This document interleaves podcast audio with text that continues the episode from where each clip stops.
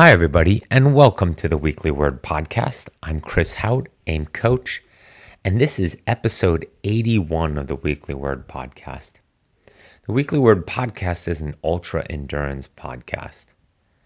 And I actually did a talk last week at a, or had a speaking engagement last week at an ultra endurance event in Snow Basin, Utah. And it allowed me or forced me to qualify or explain what ultra endurance truly is to me in this case. That wasn't my topic, but part of the intro, I talked about what ultra endurance really is. And to me, ultra endurance is any event that goes through the night into the next day, where you're seeing the sunset and sunrise in an event while you're still completing or competing or participating or doing or working your way through that event. That's a 100 mile run, a 50 mile run in some cases in a hard enough environment. That's marathon swims, that's Ultraman, things like that, where you go multiple days of um, an endurance event. So I thought that would be a fun way to start this podcast. But as you all know, part of the Weekly Word podcast is that it's not fancy production, it's not a bunch of advertisement. I just tried to provide as much um, information and knowledge and questions that I receive and insights from my training logs of my athletes so that you all can go out and train and apply and simulate and prepare for your own personal endurance adventures um, daily, weekly, um, whether that's in training or whether that's for your events, and then moving into even ultra endurance events if that's what you're getting ready for. If these tidbits help, that's what it's all about fueling, hydration, mindset, nutrition, training, strategy. Um, post-mortem sort of um, debrief of races and understanding what to look for and how to build your next event things like that. So well i have been all over the country and currently the globe in the last few weeks. I'm sitting sitting here right now in downtown stockholm sweden recording this because one, I got here early and I'm going to see some um, family down in Germany uh, later today and stay down there for a couple days. But also, as many of you know, I'm here for Otillo Swim One Run World Championships, and yeah, it's a it's a good opportunity to just spend some time here solo and record a weekly word podcast. And I have a ton of topics this week. I mean, there's so much that I can talk about because I've had three weeks of different locations and events and training that I've thought of many, many topics to bring up here today. What's interesting is three weeks ago, I was in Vail and Boulder, Colorado. And, oh, was that two weeks ago? No, whatever it was. Oh, in Boulder, Colorado. And I was on a run and I was on a famous run up at Magnolia, Mags as they call it. And uh, it's a 14 to 16 mile run, depends on when you turn around. And it's basically at 9 to 10,000 feet. So it's pretty hard, it's pretty rolling, it's a steady run. And my buddy and I um, do this run frequently, but this week he had another running buddy of his local join him who's a very good runner, sort of a 15, 14 minute 5K type person, still at, at, to this day. And so he was talking to me more about my coaching and my approach and so forth. And what came up was an interesting question that I actually have gotten before, but I've never related to all of you, my athletes, and maybe some of you, my listeners. And that is what my sort of core philosophy is with regards to aerobic fitness. And yes, I have some information about this on the website, but it's more also how I apply it to myself. And you all saw that hopefully with Whistler Ironman a few weeks ago. And that is, I want a level of fitness. I want a, a foundation of aerobic fitness that my steady on the easier side of steady, that my athletes' easier side of steady not harder side of steady where it's questionable if they can maintain that effort. but instead the easier side of steady, where they know they can maintain this effort for a very, very long time, is fast enough or speedy enough or a good enough pace to achieve their goals. Whether that's in an Ironman, whether that's in an ultra run, whether that's in a marathon, whether it's on the back end of an event, whether that's in an adventure race, whatever it is. I want you all and myself to feel so fit that my steady on the easier side of steady is good enough to achieve my goals. I don't have to go hard. I don't have to have snot coming out of my nose and breathing hard and panting and forcing and willing myself through the event. I want the fitness to be good enough that my steady, my go all day pace is strong enough to make others fall off, to make others tired. Of course, I'm getting fatigued, but I know that my fitness is better than others. That's what I want for other athletes. And that's sort of my endurance philosophy with all this is that you are so prepared and so fit that allows you to make better decisions on event day, that allows you to be smarter about your fueling and your hydration. It's less than tax on your body, so you're more present, you make sound decisions, and you continue to charge forward to do what you need to do to achieve your goals. Now, if that's a placing or a time, Again, we've talked about this on past podcasts that you then have the ability to surge or pick up the pace, to go into the snot nosed, heavy breathing effort for a bit. Or if you need to, even the last two, three miles to blow it out, to feel good about your effort and performance of your A race. But yeah, I want my athletes, and that's what he was asking me. And I told him I want my athletes to have a level of fitness where they're steady on the easier side of steady is good enough, is fast enough, is successful enough to achieve their goals. So that was an interesting uh, part of that. So I was in Vail two, two or three weeks ago. I was in Snow Basin, Utah last week. I was in Tahoe uh, three weeks ago for my Otillo prep weekend. Um, and I was in Whistler five weeks ago. So, yes, it's been a lot of travel. But the cool thing about it is each one of them had sort of a flow towards what I was doing and what we're getting ready for. And that is, you know, Whistler had a great effect with regards to validating fitness for 10 hours. It was good enough in strong, uh, on a hard course, excuse me, in hot temperatures to be strong enough to win my age group, to win the swim overall and feel connected to my fitness. Was it ideal fitness? No. Um, it's not the cycling fitness I'm familiar with. It's not the running fitness I'm familiar with for Ironman. But that's the specificity I talk about in training that I've not done the work for. I've not specifically trained for Ironman triathlon. That's not something you can just switch over six to eight to 10 weeks um, prior um, to, to do at the level I'm talking about of winning um, or, or doing an Ironman at a level that I'm familiar with. Can you switch over six to eight to 12 weeks out? Yes. And still be very successful? Yes. But again, it's defining successful, and there's a lot that can happen there.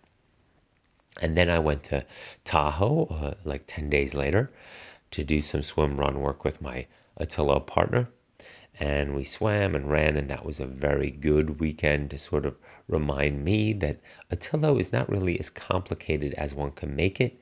We're not going to win it. We are not going to have some earth shattering fast time, but we're going to have fun and we're going to be prepared and fit and do our best given that day. And hopefully that's a little bit better than last year. That's all I can ask, look for, is to be a little bit better than the previous time we did the event because I know more, I prepared a little different, and so forth.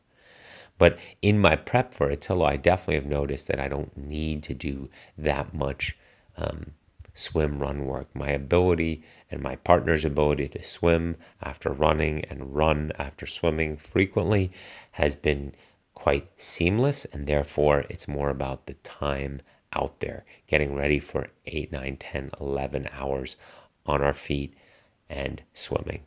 So from there, it went to Vail and Boulder. I was in Vail to see some clients off before Leadville and meet with them with regards to their last minute prep and strategy and mindset and getting them overall ready to understand not only what an incredible endeavor it is they were taking on and the journey they've been through with regards to prepping for a 100 mile run at above 9 to 10,000 feet but and they live in Atlanta so they're sea level people but also to work with them on the appreciation and the beauty of the race of Leadville, the appreciation of the health and fitness to do this, the growth we're going to from here to a new level of fitness once you've done a 100 mile run and once you've put your body through 28 30 hours of moving across terrain in difficult surroundings in the dark in the day at altitude and so forth it changes you and it makes you a stronger person mentally, of course, physically, but it also applies differently in your soul with regards to how you view what you're able to accomplish and achieve and set your mind to in the future. And I talk to them a lot about that. Of course, a lot of fueling and nutrition and hydration strategy. But when you come in two, three days prior to the event, there's nothing you're changing there.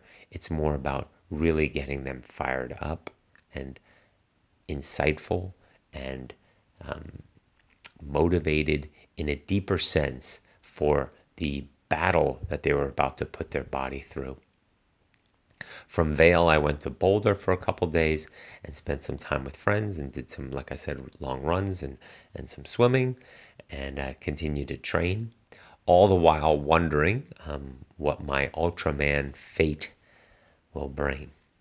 And so then last week, I went to Snow Basin, Utah for an event called 29029 Everest Challenge. And what you do is you ascend a mountain, you go straight up a mountain, 2,300 feet in 2.3 miles, with some really steep sections, like 35 to 45% steep and some flatter sections, not necessarily flat, but some less steep sections. And you take the gondola back down and you do that third time, 13 times, and you've ascended the uh, elevation gain of what Everest is 29,029 feet. And let's say in this case, if you did nine times, you did Denali and so forth.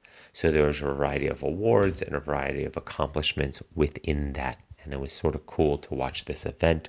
And it is an ultra endurance event because it takes people 33 to 36 hours to complete this straight through the night, continuously hiking because it is at altitude, it is that difficult. And eventually, you know, each ascent takes an hour and a half to two hours, um, including the gondola ride down. But eventually, that is a huge wear and tear on your body, not because you're skipping the downhills, but just because you're tired from being on your legs doing something that long. And again, I used it as an opportunity to do enough ascents, enough time on my legs to again do a 10 to 11 hour event. It fit in my theme for the year the 100K run, the Ironman, Otillo, and now Everest Challenge, which was uh, also ascending enough times for that 10 to 11 hour event, which was eight times. And then, uh, yeah, so I was there and I'm working with them with regards to their ultra endurance events. And I did some speaking engagements and I also ran a roundtable there with a variety of other coaches and athletes. And so that was very informative, but it was really fun. And the reason I say that is because there were very many um, ultra endurance beginners there.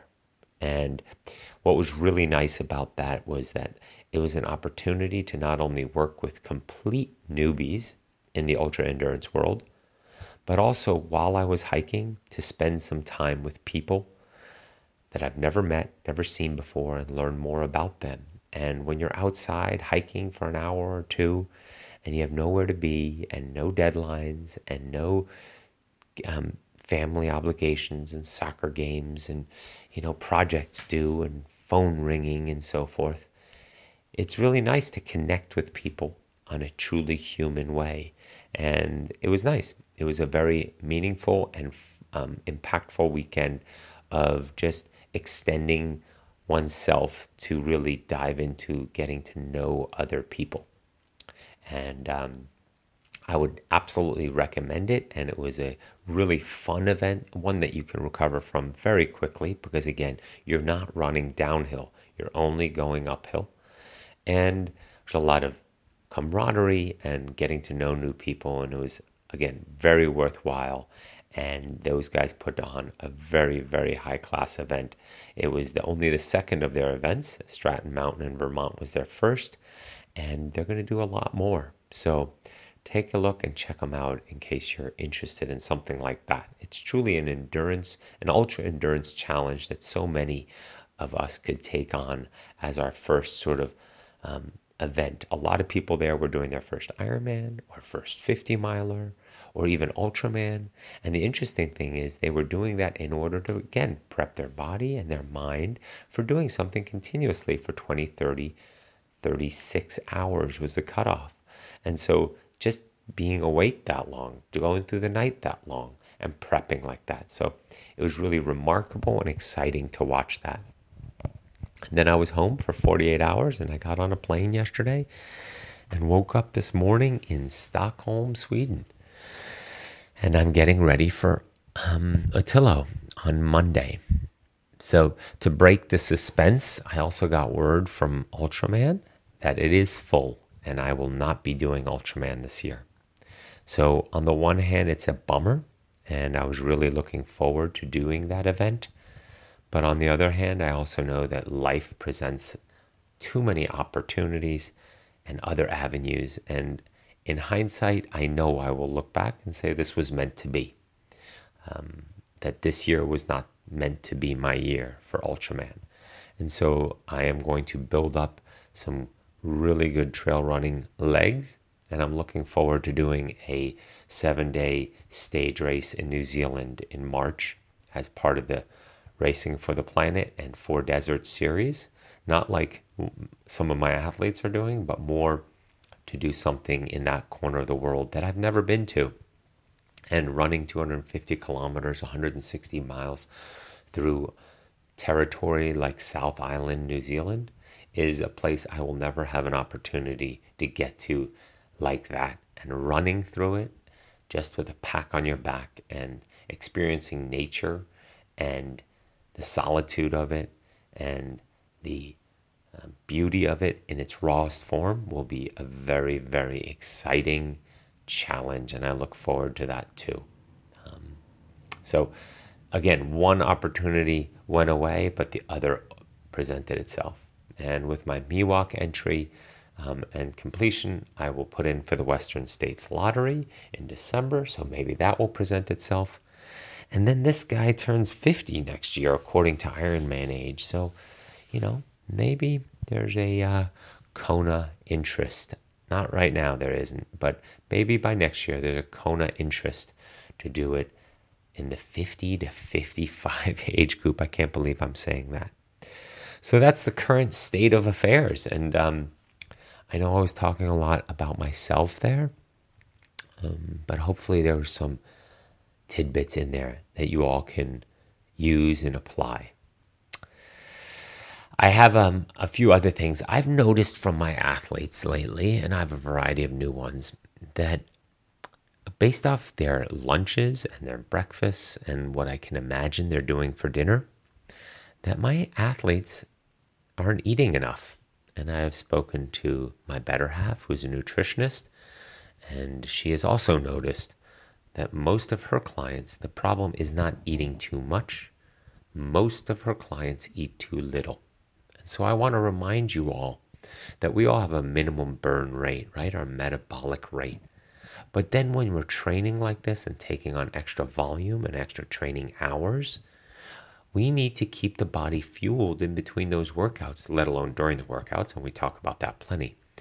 But in between those workouts, so that the metabolism and the body has enough fuel and energy and nutrients and quality components in order to rebuild and recover and come back stronger and continue to get fitter. And I'm surprised how few, how little athletes in this endurance and ultra endurance spectrum are eating. Now, as a guideline or as a suggestion or as an idea, right? We're about in the 2,000 to 2,400 calorie minimum per day range as a um, regular walking around human being in this country. Um, if you're of average height and so forth. But now you throw in this training and you will need six to 800 to 1,000 calories more a day. So just because your body is constantly working and just because it's not exercising doesn't mean it's not still working to recover, rebuild, prepare for the next session, longer weekends, bigger training coming up. This is not a weight loss program that you are in. This is a training program, and you need to fuel that body for what it needs. So keep that in mind. So, what I just said is an additional 1,000 calories on top of the 2,000, let's say for a woman that is lighter and smaller, right? So, her 1,800 to 2,000 a day needs go to 28 to 3,000 a day. Yes, I eat about 4,000 to 4,800 calories a day constantly. Never less than that, but quite frequently more than that. Five to 6,000 calories a day on the bigger training weekends and so forth. I eat all the time. And I know it's annoying to be constantly eating or thinking about food. And I'm not hungry that I'm thinking about food, but I eat, I fuel. I fuel after a workout, I fuel before a workout, I fuel in the main meals of the day, I snack, and then I fuel during, right? And yes, those um, 4,000 to 4,800 calories a day includes the training time, right? So my hour and a half run is, let's say, 1,100 calorie burn. And then my swim is another 800 to 1,000 calories, right? So you can see how it works out. But yeah, for many of you, you're training a thousand calorie kilojoule burn rate. So you need to add those back in as well because you're not replenishing one to one while you're training. And a lot of people are surprised how low their energy is, or how they're crashing, or that they bunk later in their workouts. And it's just an accumulation of lack of calories. So keep that in mind. Please look at this and let me know of questions if you're wondering what what you might be off on. And not, not, not talking about the nutrients itself, or the macronutrients, but what you might be off on with regards to how much in volume you're actually eating. And you need to be a pretty tiny person to think that you don't need, at least when you're doing ultra endurance training and endurance training, not in general, um, at least 2,500 to 3,000 calories a day minimum. And I see people having a breakfast for five to 600, a lunch for five to 600. Okay, now we're at 1,200 even if they snack for another 500 in between the, during the day. Now they're at 1700. So you're telling me, and you probably, they're usually also eating a five, 600 calorie dinner. So that, that means that they're 2300 to 2400 calories a day, not counting that they're endurance training athletes. So now they're eating the same as the regular person who doesn't do any of this. And of course, you're going to run out of energy over multiple days, multiple weeks, multiple sessions. You will be done with absorbing the training you're doing. So, you need to eat a bigger breakfast and a little bit bigger lunch and snack a little bit more and a little bit bigger dinner. Not one meal, that's crazy, but just up all of it ever so gently. And notice how you have more energy for workouts and not necessarily the next one, but over a longer term trend of 5 to 10 to 14 days.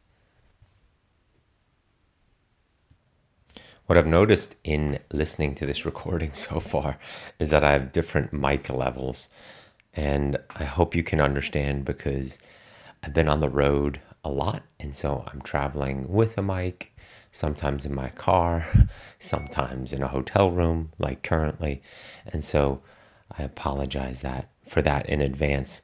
I also noticed in listening to it um, that my voice gets quite monotonous in there sometimes. So again, I apologize for that. This week has been sort of, or this episode, as well as the last 10, 12 days, have been sort of, um, again, different environments, but I wanted to make sure I got out a podcast. And some might ask why. Why is it so important?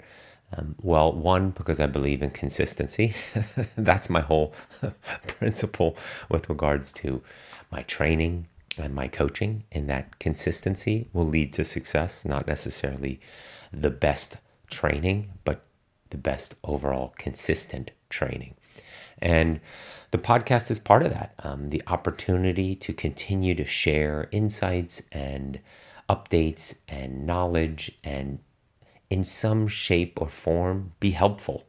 I had a uh, a presentation a couple days ago that I called in for um, in order to do it because again I was traveling and it was on a conference call with many people, and they asked me um, what are some of the things or what's your main approach to helping people get fitter and so forth, and you know it ended up being a discussion around as a coach, it's my job, it's my responsibility, it's my mission to help people and to somehow take the knowledge, the good fortune, the coaching that I've received over many years, the people that have come in and out of my lives, my lives, my life, and shared knowledge with me and shared insights with me and just gave unconditionally, that allowed me to be a sponge in a world of endurance and training and fitness and even be around some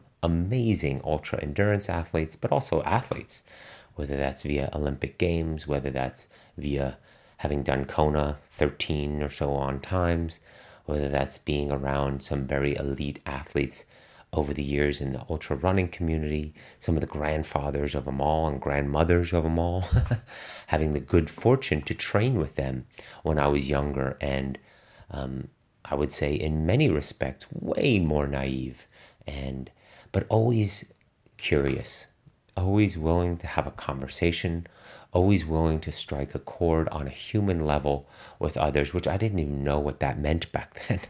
but um, sort of observing not being too, not trampling my way into the situation, but being consistent and being steady in my energy in the training with them.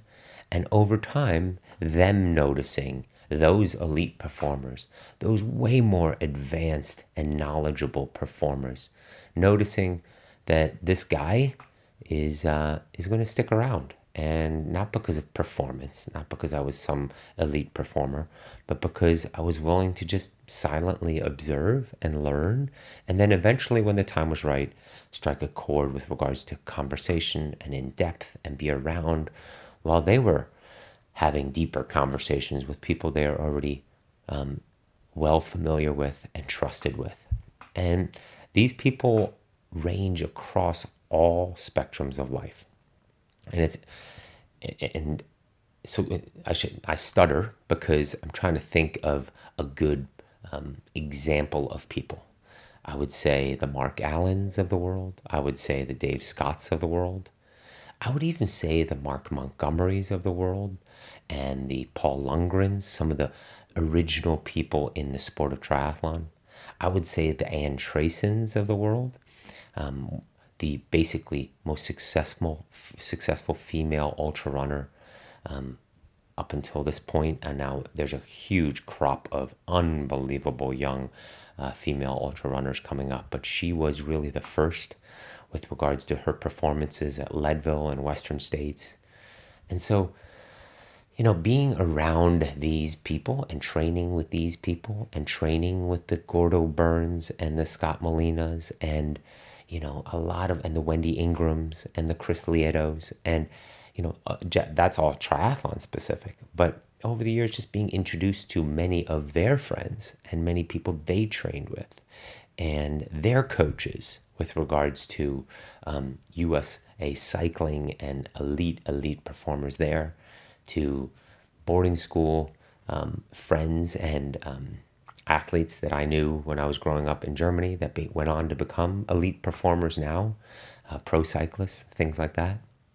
So, in general, I, it's not a question of name dropping, it's just a question of thanking and realizing that those people that in their indirect way brushed off brushed brushed off their shoulder with so much knowledge that fell on me and I love sharing it.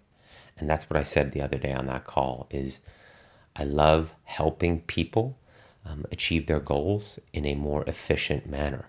And that is because we're all busy with our time, with other things, and family, and priorities, and life, and career, and community, and other social activities. And they're in their way already giving. Many, many of my clients are already giving a lot of their time in other ways.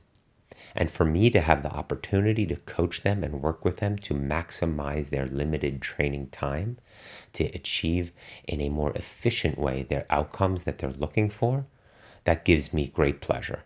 That is exciting to me. Um, that we used an hour, hour and a half a day, that we used the 45 minutes that day, that we used that week of travel with planes and so forth to still have an effective chart, have having charted an effective course, to still getting fitter despite only 45 minutes a day, despite only 30 minutes a day, despite that travel, despite that project due, despite all those kids' soccer tournaments this weekend and not really having time to get up early, despite being exhausted, despite having other stresses and aspects in our lives that limit our training time. Despite all that, still progressing forward in fitness and using the tricks and tools of the trade, not shortcuts, but just using time and consistency and past experience and effective use of time to our advantage to still achieve our ultra endurance goals. I mean, to think that we're still on a path of success and progression despite 30, 45 minute workouts to a 10, 11, 30 hour event, that is exciting because we use the windows that we can to train. I've talked about this on the podcast before with regards to there's windows, well, there'll be more hours. But for now, the window is very cl- closed or narrowly open, and we'll use that time. Because again, consistent daily aerobic activity. And so, helping and this podcast and making a difference, even ever so subtly. I mean, and there's, I'm not too worried about plenty of people, whether it's tuning out or feeling that a lot of the things that I share are um, not necessarily applicable to them, that's totally fine. If it's applicable to one person, or helps one person, or advances one person, or prepares one person, or fires one person up to make healthier choices, or to have an aha moment, or to have a better workout, or have a better outcome, or have a, the ability to get out the door and get that extra workout done or complete those intervals a little bit better, well, my work here and my joy on this podcast continues on because I get too much feedback from so many of you that it is actually doing that. And I love that.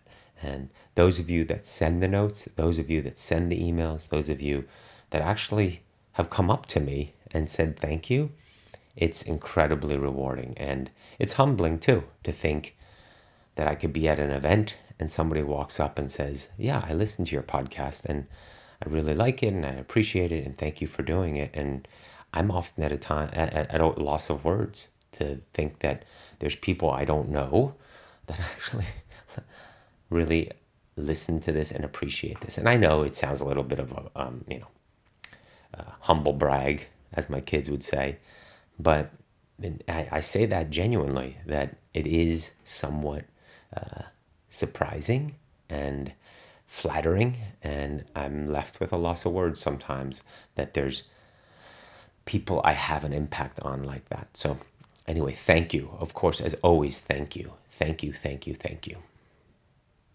All right, so what are we going to talk about this week?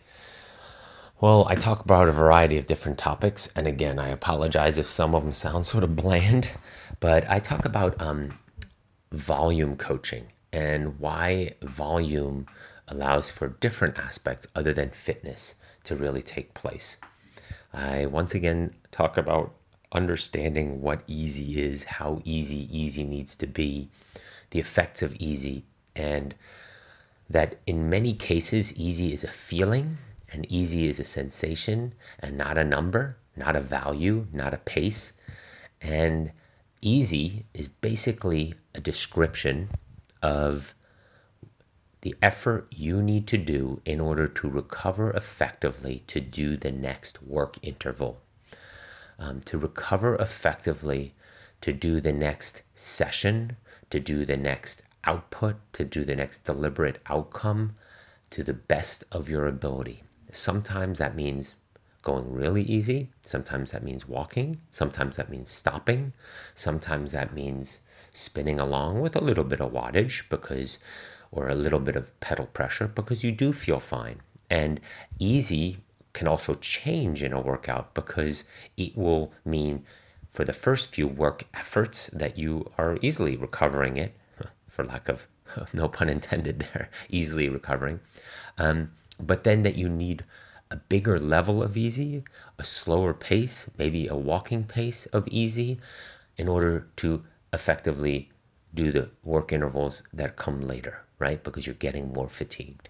So, understanding easy and truly how it is only there to be a prep in order to execute the next work interval. There's times where easy is just a, the whole ride, the whole run, the whole swim, the whole workout, the whole row, the whole climb, the whole walk. But that's fine. Um, then that's in the description of the workout, and you just go at a sustainable feeling that you describe as easy for that day. So, I also talk about um, swim training and what we're looking for in many cases in an ultra endurance perspective and how we can maximize again our swim time versus the rest of the event um, in this case a triathlon. And i also talk about not getting in enough calories. That's important for many of us endurance athletes because i've found that many eat too little and finally i also answer some email questions in there and then some random tidbits here and there. So I hope you enjoy this podcast. Again, from Stockholm, Sweden. Today is uh, Sunday. I we take the bus. I we my teammate and I take the bus this afternoon. It's different this year instead of a ferry, and we go to the race start or close to the race start tomorrow morning at uh, 4:45. We take a ferry to the race start, but um, yeah, it all starts going a little bit later today. And if you all could see the contrast in weather this year to last year, it's quite remarkable. There's blue skies, temperatures in the mid 70s here in Stockholm, um, and uh, probably upper 60s in, out on the islands, out on the archipelago. And uh, it'll probably be windier, I'm assuming, also because I've been sailing the last two days uh, um, in Germany with my brothers on uh, Thursday and Friday. The understanding of the winds out on the Baltic Sea, because we sailed on the Baltic Sea as well, but about uh, 800 kilometers further south. so, um, but yeah, uh, da, da, da, it should be a different experience, a different day. And I'm not sure how much faster it'll be because of the warmer temperatures. But I have a feeling those records from last year with the calmer waters and the uh, steadier day might be broken. So, and then as you all know, with regards to the training, I've talked about that on this podcast and on previous podcasts. But here we are, ready to go. And I am expecting a completely different experience as last year. And not necessarily that it's going to be faster, but that it's just going to be um, different because I know what to expect and this has nothing to do with the placing, the time, and the um, the partner. It has to do with the fact that I know last year I had no idea what I was getting ready for and what how beautiful it is and how challenging it is and how long it lasts and how fatiguing it is and what kind of nutrition and hydration they have on the course and the logistics of these wetsuits that you run in and how it'll feel and how hot it'll get and what to do with your paddles and what it's like swimming in shoes that long and will I get blisters and will this happen will that happen what will happen with the pull buoy all those things. Well I'm very much at ease and calm this year because I know it all and the other thing is, I know I'm not going to win this. Or I also knew that last year, by the way. but um, but that it's an experience. It truly is that an experience, and it's an ultra endurance event. not because it doesn't go through the night. It has the potential to go through the night. Yeah, but, you know, um, okay, I will correct myself. Based off of my definition, it's an endurance event. Uh, 10 to 11 hours is the perfect endurance event, in my opinion. It's long enough to put you in a place where you have to do the proper training, but it's short enough that you can do it in a day, sunrise to sunset. Um, yeah, so it's it's exciting and it's, it's an experience, like I said, and it's the ones I wish for all my athletes and many of you listening that, and that is just unique endurance activities and experiences that put you in a place where you can accept the raw beauty of everything around you, your own health and fitness, that you're able to play and apply yourself in a challenging environment to live it, to feel it, to breathe it, to suffer in it, to you know truly play at your at your peak fitness, but also peak sensations and taking it all in. I mean, it's a wonderful, wonderful feeling. And again, like I said in the previous part of this podcast, it's part of what I want you all to experience. And it's why I do this as well, in order to um, share with as many as possible these unbelievable adventures that we're capable of as human beings and not always um, measured outcomes. Don't get me wrong, I have done 40 Ironmans, 40 plus Ironmans. Um, I know what it's like to be in the triathlon world, and I enjoyed the triathlon world a lot. But in order to now use that fitness and experience all these other amazing, unique, eye opening, challenging events, that's where I found my true calling, and not necessarily in results or ability, but just passion. And to share that with others and show others this opportunity and this world that's out there, and maximizing our best self like that, and experiencing raw nature and our body's abilities in it is fantastic to me. And as you can hear, I get so excited about that. And I'm so thankful for that. And um, yeah, going to take on another one of those things tomorrow. Where just a week ago I was hiking up a mountain for 10 and a lot, 10 or 10 hours and 48 minutes. So um, it's just been a, a fun couple of weeks. And yeah, enjoy the podcast. Many might wonder why I am such a volume endurance type of coach. And what comes with that is not necessarily always the equation of aerobic fitness, the platform, or outstanding conditioning and fitness when it comes to that, when it comes to ultra endurance events. Um, for many athletes, even those that are experienced in the ultra endurance world, and they're venturing into new adventures or new um, disciplines, let's say swim, bike, or run, or combo of either or anything like that, what volume really brings about is your ability to learn and to observe and to grow. And when you're doing this type of volume and these type of miles and these type of distances, all those workouts add up to create an incredible knowledge base of yourself, of what you're able to handle, what you're able and capable of riding or running or swimming or a combination of the two. And then throw in that it's also teaching you all the details that you'll need to know for your event or your adventure from nutrition to hydration to pacing to sensations, how your body is holding up over long distances, saddle, time, etc achiness, twisted ankles, um, pulled, not pulled in a negative way, but hamstring that is tight, and so forth. Anything that puts you in a place that you're more familiar with what, what could be many, many, many outcomes during a day, during an event, during the distance that you're doing. I had an Iron, um, Ironman, I had an Ultraman finisher just a couple of weeks ago in Canada. And his results were faster than he expected. He felt better than he thought he would. It was an easier event for him than he thought it would be. I mean, he just felt overall very, very good. And it's not a question of coaching, it was just a question of putting him in that environment, in that situation, over and over again, and allowing him, of course, to recover in between and learn and observe and be present enough in his training and of course due to recovery, that he can continue to simulate and have success with how he's growing in the distances and applying those three, four days in a row. Um, he was one of those athletes where I would do four days in a row of simulation, although the event is only three days.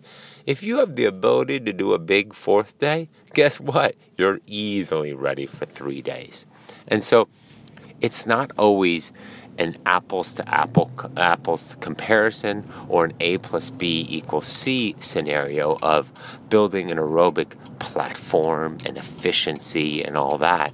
It's more about for many people, not everybody, but for many people, especially those familiar with ultra endurance training and endurance, they have an endurance background, they might not have paid attention before as much to the details and intricacies of how their body responds and how their mind is responding and playing along all those details when it comes to doing things for six, seven, eight, nine, ten hours running, six, seven, eight, nine, ten hours cycling, six, seven, eight, nine, ten hours swimming.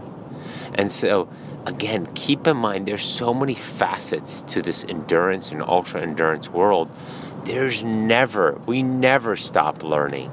We never stop experiencing and going, huh, you know what?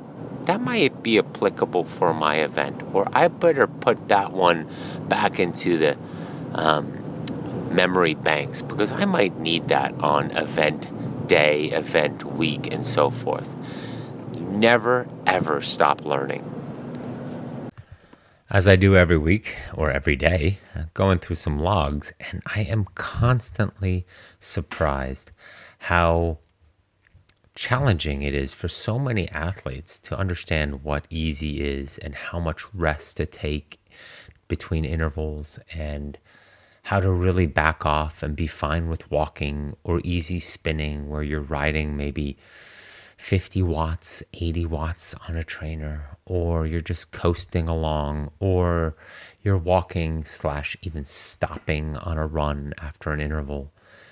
This is about knowing how to go easy so that when you go fast, when you go focused, when you go specific, when you go deliberate, when you are practicing those skills and paces and efforts and intensities that will truly make you better. It's not the easy stuff that makes you better. It's not the junk and garbage time in between intervals that make you better. It's not the junk and garbage time that makes you more confident and um, see or have a better idea of your capabilities and of your fitness and your paces, race paces, wattages, efforts, intervals, speeds, etc. It's only the deliberate, focused high intensity, smart, long lasting intervals that make you stronger. So instead, take more rest or go easy enough on the easy.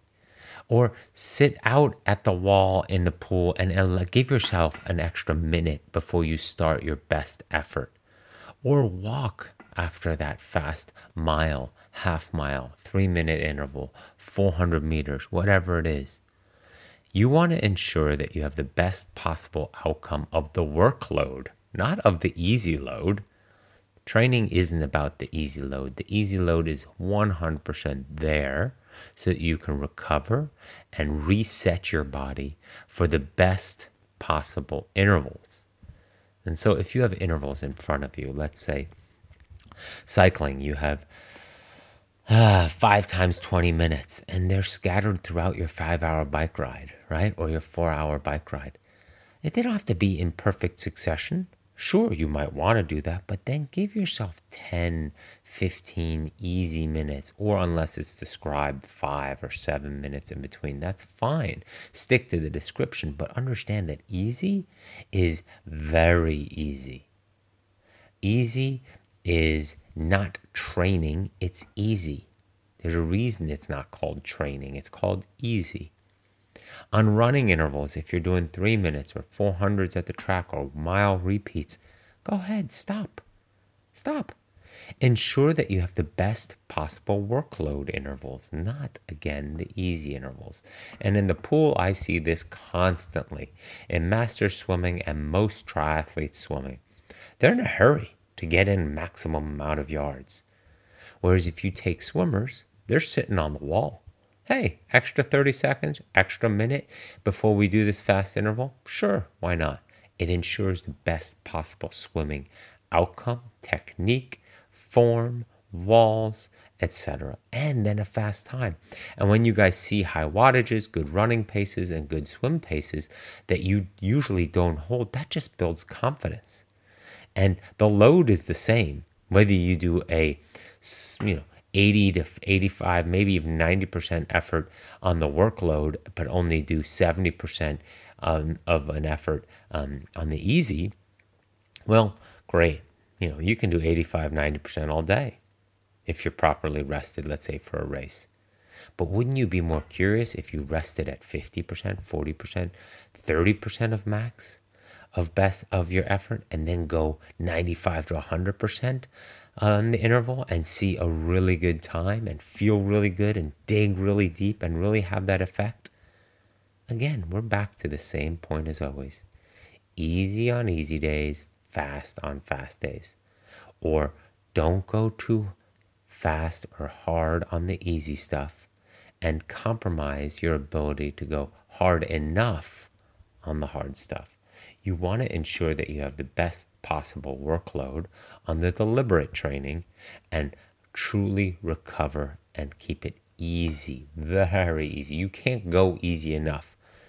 You know, there's no, there's rarely a complaint on easy by any coach where they say, oh, whoa, whoa, whoa, you're going too slow on the easy.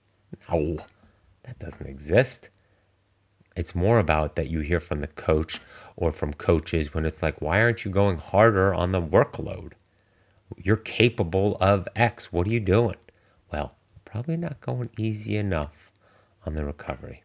I think many underestimate how important swimming is with regards to multisport and triathlon. The beauty of swimming is that, from a multisport perspective, first, is that it allows us to have an aerobic workout, have a hypoxic workout where we're controlling our breathing. We have way less, less pounding on the body. And we have the same heart rate stimulus with regards to effort and use of full body muscles and energy recruitment.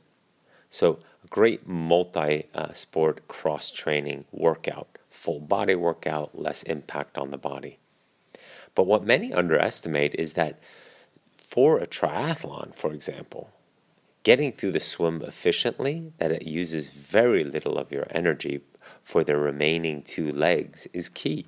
And in order to get through it that efficiently, using very little energy, little, little tax on the body, means that we need to be very fit to swim, not necessarily faster, but once again, using less energy and it costing us very little.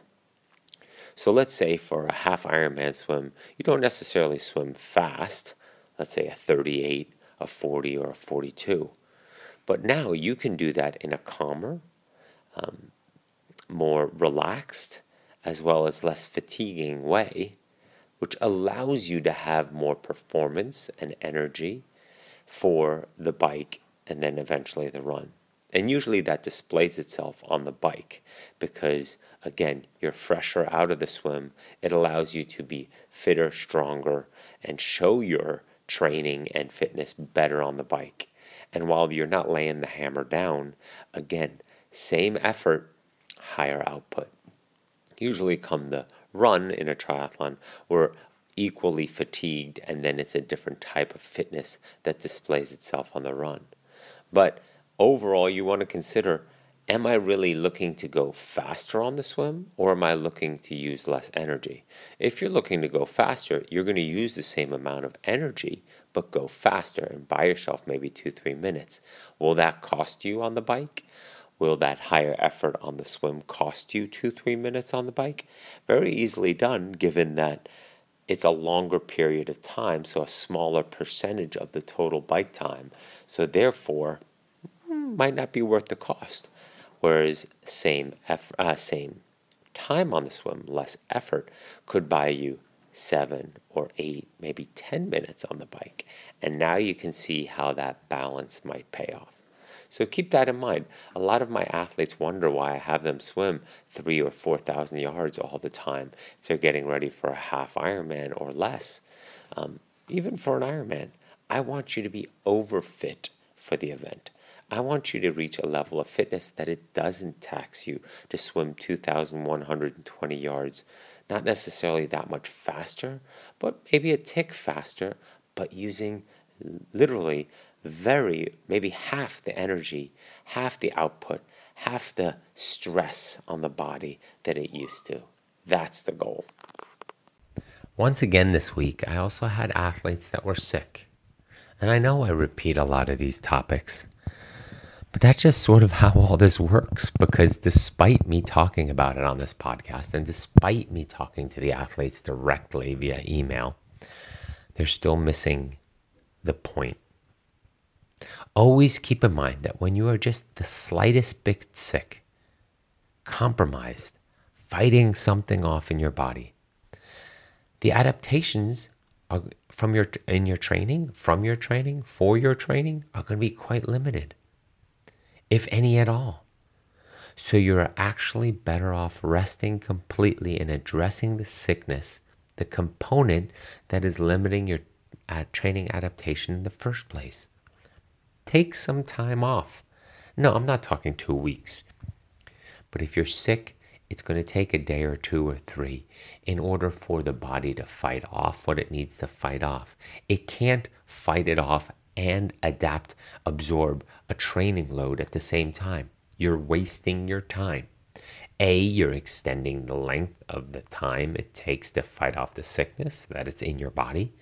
And B, you're not absorbing and adapting the training that you're doing. So you're prolonging this entire process. Don't be afraid to take time off. It's okay. You can build up quickly, fitness again quickly, especially once you're healthy. It's the frustration of carrying sickness for many weeks, many days, that you're then compromising your ability to actually train effectively, and then you're losing even more time. Keep that in mind. And along the lines of being sick, I'm constantly surprised with how little rest and easy days athletes want to take. I was going to say easy athletes, but how many little rest days and easy days athletes want to t- take. You need the easy days. You need the rest days. We all take them. There's higher highs in your training then. There's a deliberate outcome. You can go stronger, better, faster, um, smarter when you are fresh and you can absorb the training and you can hit a new level. We've talked about this. Going too easy on e- eh, going too hard on easy days and too easy on hard days. Don't get stuck in the gray zone. Keep that in mind. Trust in your abilities, trust in your training, trust in your consistency. Be confident in your ability that an off day is only going to help you. And I always get this bogus excuse or bogus comment of, I just feel better when I do a little something. Or when I come back from a rest day, I always feel off and it takes me a day or two to get back into my rhythm. Yeah, that's called getting back into a state of just general fatigue. And if you're feeling off because of a rest day, that means you probably needed more rest days because your body has not reset yet. And so it's stuck in no man's land between adaptation and recovery.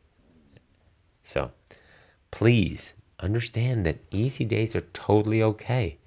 It's not a question of training harder, it's a question of training smarter.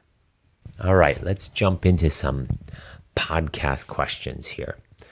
Um, these are the ones I've di- received directly in email. I have a few others that have sort of come up on the side, but that I want to dive into anyway. Hi, Chris. I've been listening to your podcast for a while now and love it. Thank you. Even though I'm a short distance triathlete, I still find your coaching tips super useful, and I also find them useful for my career mindset too. That's awesome. I love to hear that because I believe what we learn in this athletic world can definitely be applied in so many aspects of our life and our with our coworkers, with our family, with our loved ones, with our superiors, with our direct reports, with our teammates, things like that. My question is not about me exactly, but it's how I can best support my partner. Here we go. I love this. He's qualified for Kona for the first time. I'm so proud of him. There are less than two months to go. Well, she sent this a little bit over a week ago. Training is really ramping up. He has an excellent coach. Good. He's very diligent, consistent, and methodical athlete. I know he's sticking to his training plan exactly. However, I can see he's starting to hit a wall mentally and physically. That's one bullet point right there that I want to address. you often talk about the need for athletes to balance their training and family life. So, here are some questions from the other side of the fence. In your experience, what are the best things your partner and family have done to help you on your road to success? Hmm. That's a very good question. How can partners help their athletes succeed? Okay, I am going to answer this in different ways. I want to answer the first part of how I can see he's starting to hit a wall mentally and physically. I've talked about this before. When we qualify for Kona, usually um, athletes have to qualify for an at a, for an Ironman at an Ironman prior, and so what happens is the spring and early summer is spent already ramping up some big training in order to qualify for Kona or to ensure that they are going to qualify for Kona. So they might not be at their sharpest or their best possible outcome, but they're still training at a high level. Then they qualify for Kona, take maybe a week or two off because it's midsummer or late spring and Kona is coming up and you want to do better. And the danger is you jump back into the training a little bit too quickly. Not sure what the coach had him do or uh, had him do, yes. And um, so now this September is always the hardest month for Kona athletes. Um, those that ramp it properly, they should feel their fittest, freshest, best at this time of year. Now, that's very, very hard to do. And I've made this mistake many times in the 12 to 13 Konas of mine, maybe even 14. I don't remember. But the point is, it's hard. And at this time of year, we get cranky and tired, and we're in a constant state of fatigue if those training cycles and that buildup wasn't done specifically with the, the breaks and the deliberate aspect of knowing that this month of September is coming. It's hard. I've had to work backward from it with regards to my own training plan and know that I want to be impatient in August with my training, that I'm impatient that I haven't done enough so that I can still build into late August and early September versus feeling fit in August and then not being able to hold on to it in September. And then the questions and the, the fatigue really starts to wear in. So keep that in mind there with regards to this question.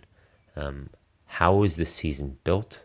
And if for next year he plans to do it again, maybe think about how there's a different progression and or a longer gap in between Ironmans with regards to vacation or time off and full recovery.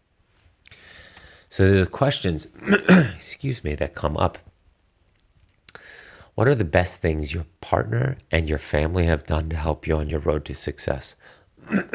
Well, as you might have heard from a few weeks ago, my partner has been able to call BS on me when I um, start shifting my priorities or not keeping the bigger picture in mind properly. Um, a few weeks ago, same thing where it was about her subtly letting me know that I'm taking it, I'm going over the edge with regards to looking for something that wasn't the intended outcome and therefore creating new expectations versus the reality I was in. Reality versus expectations, what we've talked about here on the podcast a few times, but going through it live was interesting. I changed my expectations because the reality that I was training in, I felt pretty good getting ready for Ironman Canada. And so I started changing my expectations of what I wanted the outcome to be. Well, maybe I can do this, so therefore I need to train more like this. No, that was not the desired outcome. And luckily my partner was is aware of that with me and can make those subtle jabs or nudges to let me know, you know what, you're you're being sort of self-centered. Especially with me. This is my case. I'm just talking about my case. You're being sort of self-absorbed self-centered and thinking of this training and taking yourself way too seriously again. Not something i haven't done frequently in the past trust me. And reminding me in one of many ways that you know remember what the desired outcome is and stay specific to that don't create a big cloud of other goals and desires around that. So, to get back to your question and answer it in the best way I can, there have been always been super supportive, super supportive, but they also know to call me out that when things get out of balance and to remind me that family and the three legged stool in general needs to be in balance. Otherwise, my performance racing will not be good, anyways. I will feel guilty in my training that I'm not there for my kids and my family or for my work. I will be at work thinking about my family and my training. And when I'm with my family and supposed to be focused on them, my mind is going to my training and my work because everything is incomplete. I'm doing everything at 60%. So I've also been a very strong proponent on this podcast about talking and communicating with your family and letting them know what this training phase is. This is a big training phase. This is the outcome, and this is how I might be feeling or how I might be dropping the ball on stuff. And help me when I drop the ball recognize that. So it's a two way street that support towards success, knowing that they have my back, but also knowing that they will be eyes and ears for me when I get sort of beyond my britches. How can partners help their athletes to succeed? The cliche answer there is to say, well, you know, just be available and, you know, be that backbone and be that support and so forth. In my opinion, one side is getting burned and eating at it, at them eating at themselves inside a little bit when it's those cliche comments. I think athlete, uh, partners can help their athletes succeed by keeping them grounded, by keeping them from not getting too serious about their event, about their outcome. And what I mean by that is the more we focus on one thing, the more other things drop off, right? We know that. That's obvious. But we also put too much pressure on ourselves because of that one thing. And we know the other things are falling off. We sense that. We observe that. And so then the pressure mounts and builds. And therefore, now nerves and um, questions limit our ability to execute effectively for the race on race day. And so it's that constant back and forth that partners um, wives, husband, even kids and family members have the ability to keep things um, balanced. We all went pro in something other than the sport we're doing. And so, keeping that in mind, keeping that conversation going, keeping that discussion going with with regards do you have your priorities straight? Are you still on your desired outcome? What is your desired outcome? How do you see yourself executing that and training for it? Well then if you are doing that why are you also doing this? What has your coach said? Are you eating right? Are you sleeping right? Are you being healthy? Are you taking care of it all? And that's what a, a true um, partner and support system looks like. All right, last email question for this week. Hi, Chris. I enjoy and learn a ton from your weekly word podcast. Thank you. I had a question for you in regards to weight loss in ultra events. Uh oh. I just talked about eating enough. I've done a handful of ultra events, but during the longest running events I've done, 50 miler and mountain 36 miler, I've not finished strong. I also I've also lost what I would consider to be a significant amount of weight. I weigh 168 and lose 9 to 10 pounds after slash during the event. Is this normal? What's the fix? Just drinking more fluids? Anything else I should be considering? Well, this is interesting because it could be a variety of things. It's hard to say that it's all fluids. In most cases, it is most more fluids.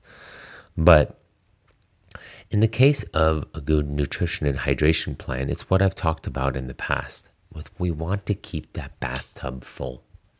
So the night before, we fill the bathtub of our stomach, of our glycogen stores, of our body, of our electrolytes, of our minerals, of our hydration, of in general, just as we close our eyes and envision ourselves being topped off. Our fuel tank is full. Not that we overate and then it's spilling over, not that we need to carbo load and it's spilling over, but that we're just topped off. Then in, for breakfast, because of during the night, we burn some of that off and some of that is being used, we top it off again. We want that bathtub to be filled to the brim or that fuel tank to be filled to the brim. And then when the event starts, like a 50 miler or a mountain 36 miler, is probably 10 to 11 to 13 hours of moving. It requires steady fueling and hydration so that the bathtub, the fuel tank, doesn't empty completely, but ever so gradually decreases its volume. Nothing too sudden and nothing too getting too empty too quickly. Right? And so the, I would wonder if you're losing that much weight, which is about um, 5%, it's something is off, something is amiss with regards to what you're putting in in order to keep that um, bathtub fuel tank somewhat filled up, enough calories and so forth. The other thing to consider is maybe the calories that you're eating your body is not absorbing. And that's something from a nutritionist question that you would want to figure out. A lot of us, a lot of us eat a variety of different foods, but our body doesn't absorb those macronutrients or micronutrients or aminos or so forth. And so, working and understanding that just because we're eating it, but our body doesn't process it and just passes it and flushes it out again, means that we're still at a deficit. So you might want to look into if your body's actually absorbing the calories and the type of calories that you're putting in during these events. On something like this, I would surely want to ask you what you're eating and how much you're eating. I've done a handful of ultra endurance events, but I've not finished strong. The finishing strong is also a combination of a fitness question right? What are we doing in our training in combination with the fueling that you talk of? So there's a variety of things in there in order to answer that better, but I would not necessarily look at one cause, fluids. I would look at the bigger picture with your general diet. Are you eating enough calories? What I talked about earlier.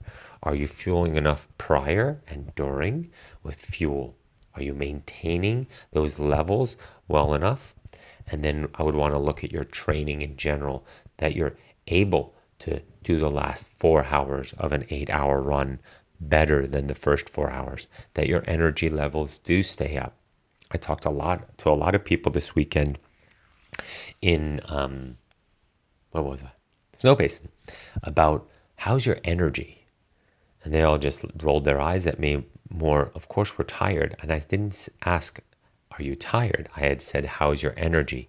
What I wanted to see is, despite the fatigue in the legs from going uphill, how alert are we? How are our energy on our ability to communicate and think and, you know, process and c- talk with uh, and, and take it all in? That's energy.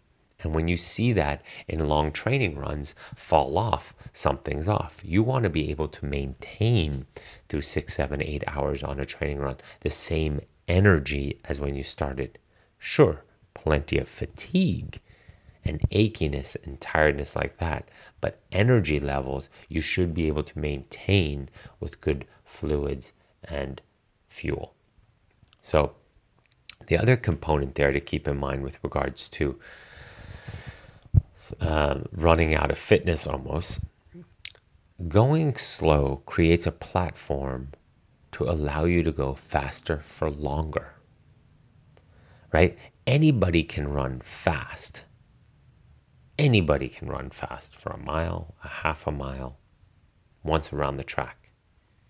The question we're doing with endurance training is to increase how long you can go fast and relatively fast for the event you're getting ready for. You don't need to run six minute miles for 50 miles because A, that's not what you're getting ready for, and B, that's not realistic. If you're getting ready for a 50 mile event, it's about not slowing down from 11 or 12 minute miles for a long time. So, going slow creates a platform aerobic platform, right? To allow you to go faster for longer. It's just a question of how long we're maintaining our speed. And so when you're training for an ultra endurance event, again, besides what I talked about with energy, you also want to consider is my training allowing me to maintain speeds for a long period of time? And if it's not, it's something on the back end with my endurance and my timing of workouts and my ability to maintain form, footwork, posture late to still maintain speed and um, pace. So I hope that answers that one. And uh, yeah, we'll dive into the next topic. Well, that wraps up this episode 81. And I hope you enjoyed some of the tidbits that we talked about there. I look forward to reporting back after Otillo um, these next 36 to 48 hours. I am home from a lot of travel with no more travel the rest of September. Today is September 2nd. Um, my dad's birthday. Happy birthday, Dad. and um, as well as my niece's birthday. Happy birthday, Charlotte. Um, but also, I will be home all of September and catch up on work and thoughts and life, some reading, some input. And uh, yeah, and then I head to Kona for that whole experience, that annual experience with a variety of athletes. One, two, three, four, five, four this year. Uh, four. Um, I think the fifth one is still deciding. Um, and I know that sounds weird, but I'll explain that some other time. And uh, yeah, so looking forward to responding to a lot of emails and updates I've gotten and questions, but also sharing more about this whole training thing. I have some topics that I want to get into in depth going forward, like life fatigue and execution and um, a variety of other topics. I'm actually at Otillo with um, not only the founder and the, the main guy of Precision Hydration, who I had on the podcast a couple of months ago. You all remember, Andy. But his um, race partner is Paul Newsome, the um, head of Swim Smooth. And many of my athletes know Swim Smooth with regards to a great online site to help highlight via video avatar and video footage and drills and insight and inputs of swimming and then he has an app and a variety of ways to work on improving your swimming. So I'm going to try to catch up with Paul on the uh, ferry and on the bus and at meals. And hopefully, I'll have him on the podcast and continue to follow through on what I've talked about for probably over a year now on the podcast on that swimming uh, series because I don't think it can be covered in one podcast. I'd love to probably do like a two or three part series with regards to swim training, swim technique, um, and what this is all about. Because at the end of the day, it's sort of my best event of all the different endurance events. Although over the years, I've gotten further and further away from calling it that and really enjoying the running aspect. But I think there's a lot of contributions still to be made with regards to swimming. And so I look forward to getting that to all of you. So, all right. Have a great week, everybody. It's Sunday, September 2nd. Um, I hope to report back in on Friday next week. I think that would be the uh, 7th, September 7th, and um, with episode 82. And uh, yeah, have a great week. Continue to train consistently and getting fitter in a healthy, sustainable manner and take good care of that body of yours, that incredible, unique engine and gift we have called our body, our human body. And it allows us to do all this, what we want to do, and still achieve to do, and, you know, are capable of doing. So have a great week.